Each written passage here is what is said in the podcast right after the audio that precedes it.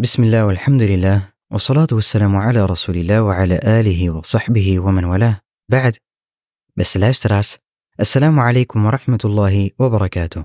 Welkom bij aflevering 32 van onze reeks Een kijk in het leven van de profeet sallallahu alayhi wasallam. In de vorige aflevering hebben we het gehad over hoe de metgezellen uit Medina de eed aflegden bij Al-Aqaba, een historisch eed die een hoop teweeg zou brengen. En hoewel de profeet sallallahu alayhi wasallam met de sahaba in het geheim had afgesproken en in alle heimelijkheid van hen de eed heeft afgenomen, kwam het verhaal van hun samenkomst al gauw naar buiten. Sterker nog, diezelfde nacht werd er van boven de berg geschreeuwd dat Mohammed en de afvalligen waren samengekomen om Quraysh te bestrijden. De volgende ochtend verspreidde het nieuws zich in Mekka. En hoewel alles tot dan toe alleen gebouwd was op geruchten, was het voor Quraysh wel duidelijk dat dingen drastisch aan het veranderen waren. In een hadith die vermeld wordt door Muslim en Bukhari, vertelt de profeet alayhi salatu wassalam over een visioen dat hij heeft gehad. Hij zei, ik zag in mijn droom dat ik vanuit Mekka emigreerde naar een plek vol met palmbomen, waardoor ik dacht dat het Al-Yamama of Al-Hajr was. Echter was het de stad Yathrib. De profeet alayhi salatu wassalam had dus al eerder een visioen gehad dat hij zou emigreren, alleen wist hij nog niet precies waar naartoe. Later werd voor hem duidelijk dat dit El Medina was, en zo gaf hij toestemming aan zijn metgezellen om Mekka te verlaten en een nieuw leven op te bouwen in El Medina. Want nu de bewoners van Medina de profeet sallallahu alayhi wasallam trouw hadden gezworen, was de weg vrijgemaakt voor de metgezellen uit Mekka om te emigreren naar El Medina. Met open armen werden zij ontvangen door hun nieuwe broeders in het geloof, alsof ze dezelfde moeder hadden. En vanwege deze steun en bescherming werden zij door de profeet wassalam al-Ansar genoemd, oftewel de beschermers. Een naam of beter gezegd een eretitel waarmee wij de metgezellen duiden die uit Medina kwamen. Want zoals we in de vorige aflevering hebben gehoord, de delegatie uit Medina was zich heel bewust van de gevolgen van dit eed. Dat zij niet slechts een woord hadden gegeven zonder consequenties. Nee, dit eed betekende dat de rest van de Arabische stammen hen de oorlog zouden verklaren. En als we nu over spreken en terugkijken naar die tijd, dan klinkt het logisch en bijna vanzelfsprekend om dit verbond met beide handen aan te grijpen. Al was het alleen al vanwege het feit dat zij met dit verbond steun betuigden aan al die onschuldige metgezellen in Mekka, die moesten leven onder tirannie en onderdrukking. Dat zij hiermee opkwamen voor rechtvaardigheid en onrecht verwierpen. Maar de gebeurtenissen van vandaag de dag leren ons dat als het moment daar is, dat het heel moeilijk voor de meeste mensen is om daadwerkelijk een dappere positie in te nemen.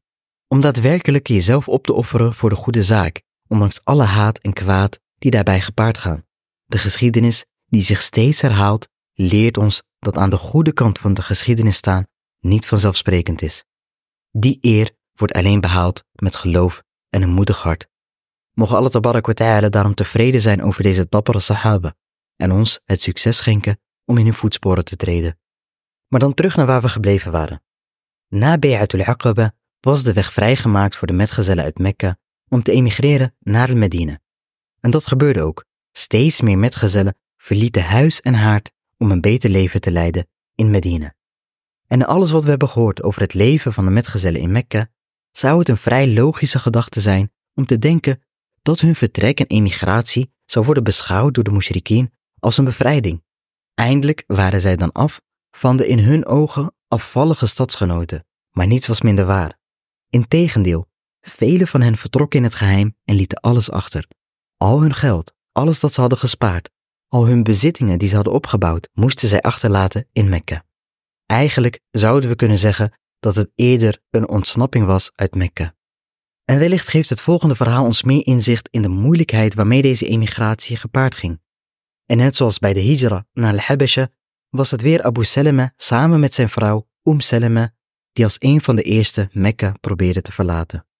Hun verhaal werd vermeld door Ibn Ishaq en later overgenomen door Ibn Hisham met een authentieke keten naar Umm Salama die het volgende vertelde.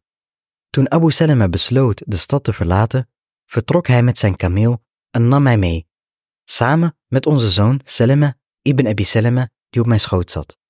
En toen de mannen van Banu Mughira ibn Abdillah Ibn Umar ibn Makhzoom hem zagen, kwamen ze naar hem toe en zeiden, voor wat betreft jouzelf, daar hebben wij niks over te zeggen. Maar waarom zouden we jou met deze vrouw vrij door het land laten reizen, waarop ze de teugels van de kameel uit zijn handen namen en mij vervolgens meenamen? Banu Abdul Asad, de stam van Abu Salama, werden hierom woedend en zeiden, nee wallah, we laten ons kind niet bij haar achter nadat jullie het van onze metgezel Abu Salama hebben afgenomen. Ze trokken aan Salama totdat zijn arm uit de kom schoot. Vervolgens vertrok Benu Abdil Asad met hem, terwijl Benu Mughira mij vasthielden. En vervolgens vertrok mijn man Abu Salama naar de Medina. Ze hadden mij gescheiden van mijn man en mijn zoon. Ongeveer een jaar lang ging ik elke ochtend naar buiten, naar Al-Abtah, om daar te zitten waar ik bleef huilen tot het avond werd. Op een dag passeerde een man van mijn familie mij, een lid van Benu Mughira, en zag de toestand waarin ik verkeerde, waardoor hij medelijden met mij kreeg en tegen Benu Mughira zei, Schamen jullie je dan niet voor deze miskine? Jullie hebben haar gescheiden van haar man en kind, waarop zij tegen mij zeiden, voeg je bij je echtgenoot als je dat wenst. En op dat moment gaven ook Benu Abdel Asad mijn zoon weer aan mij terug. Vervolgens nam ik mijn kameel, zette mijn zoon op mijn schoot en vertrok naar mijn man in El Medina. Ik was helemaal alleen, tot ik bij het Ten'im aankwam en daar Uthman ibn Talha zag, die tegen mij zei, waar ga je heen? Waarop ik antwoordde, ik wil naar mijn man gaan in El Medina. Waarop hij zei, is er niemand met jou? Waarop ik antwoordde, nee wallahi, alleen Allah en mijn zoon. Waarop hij zei, wallahi, ik zal je niet in de steek laten. Vervolgens pakte hij de teugels van de kameel en vertrok met mij. Wallahi, ik ben nog nooit vergezeld door een van de Arabieren die zo edel was als Uthman ibn Talha.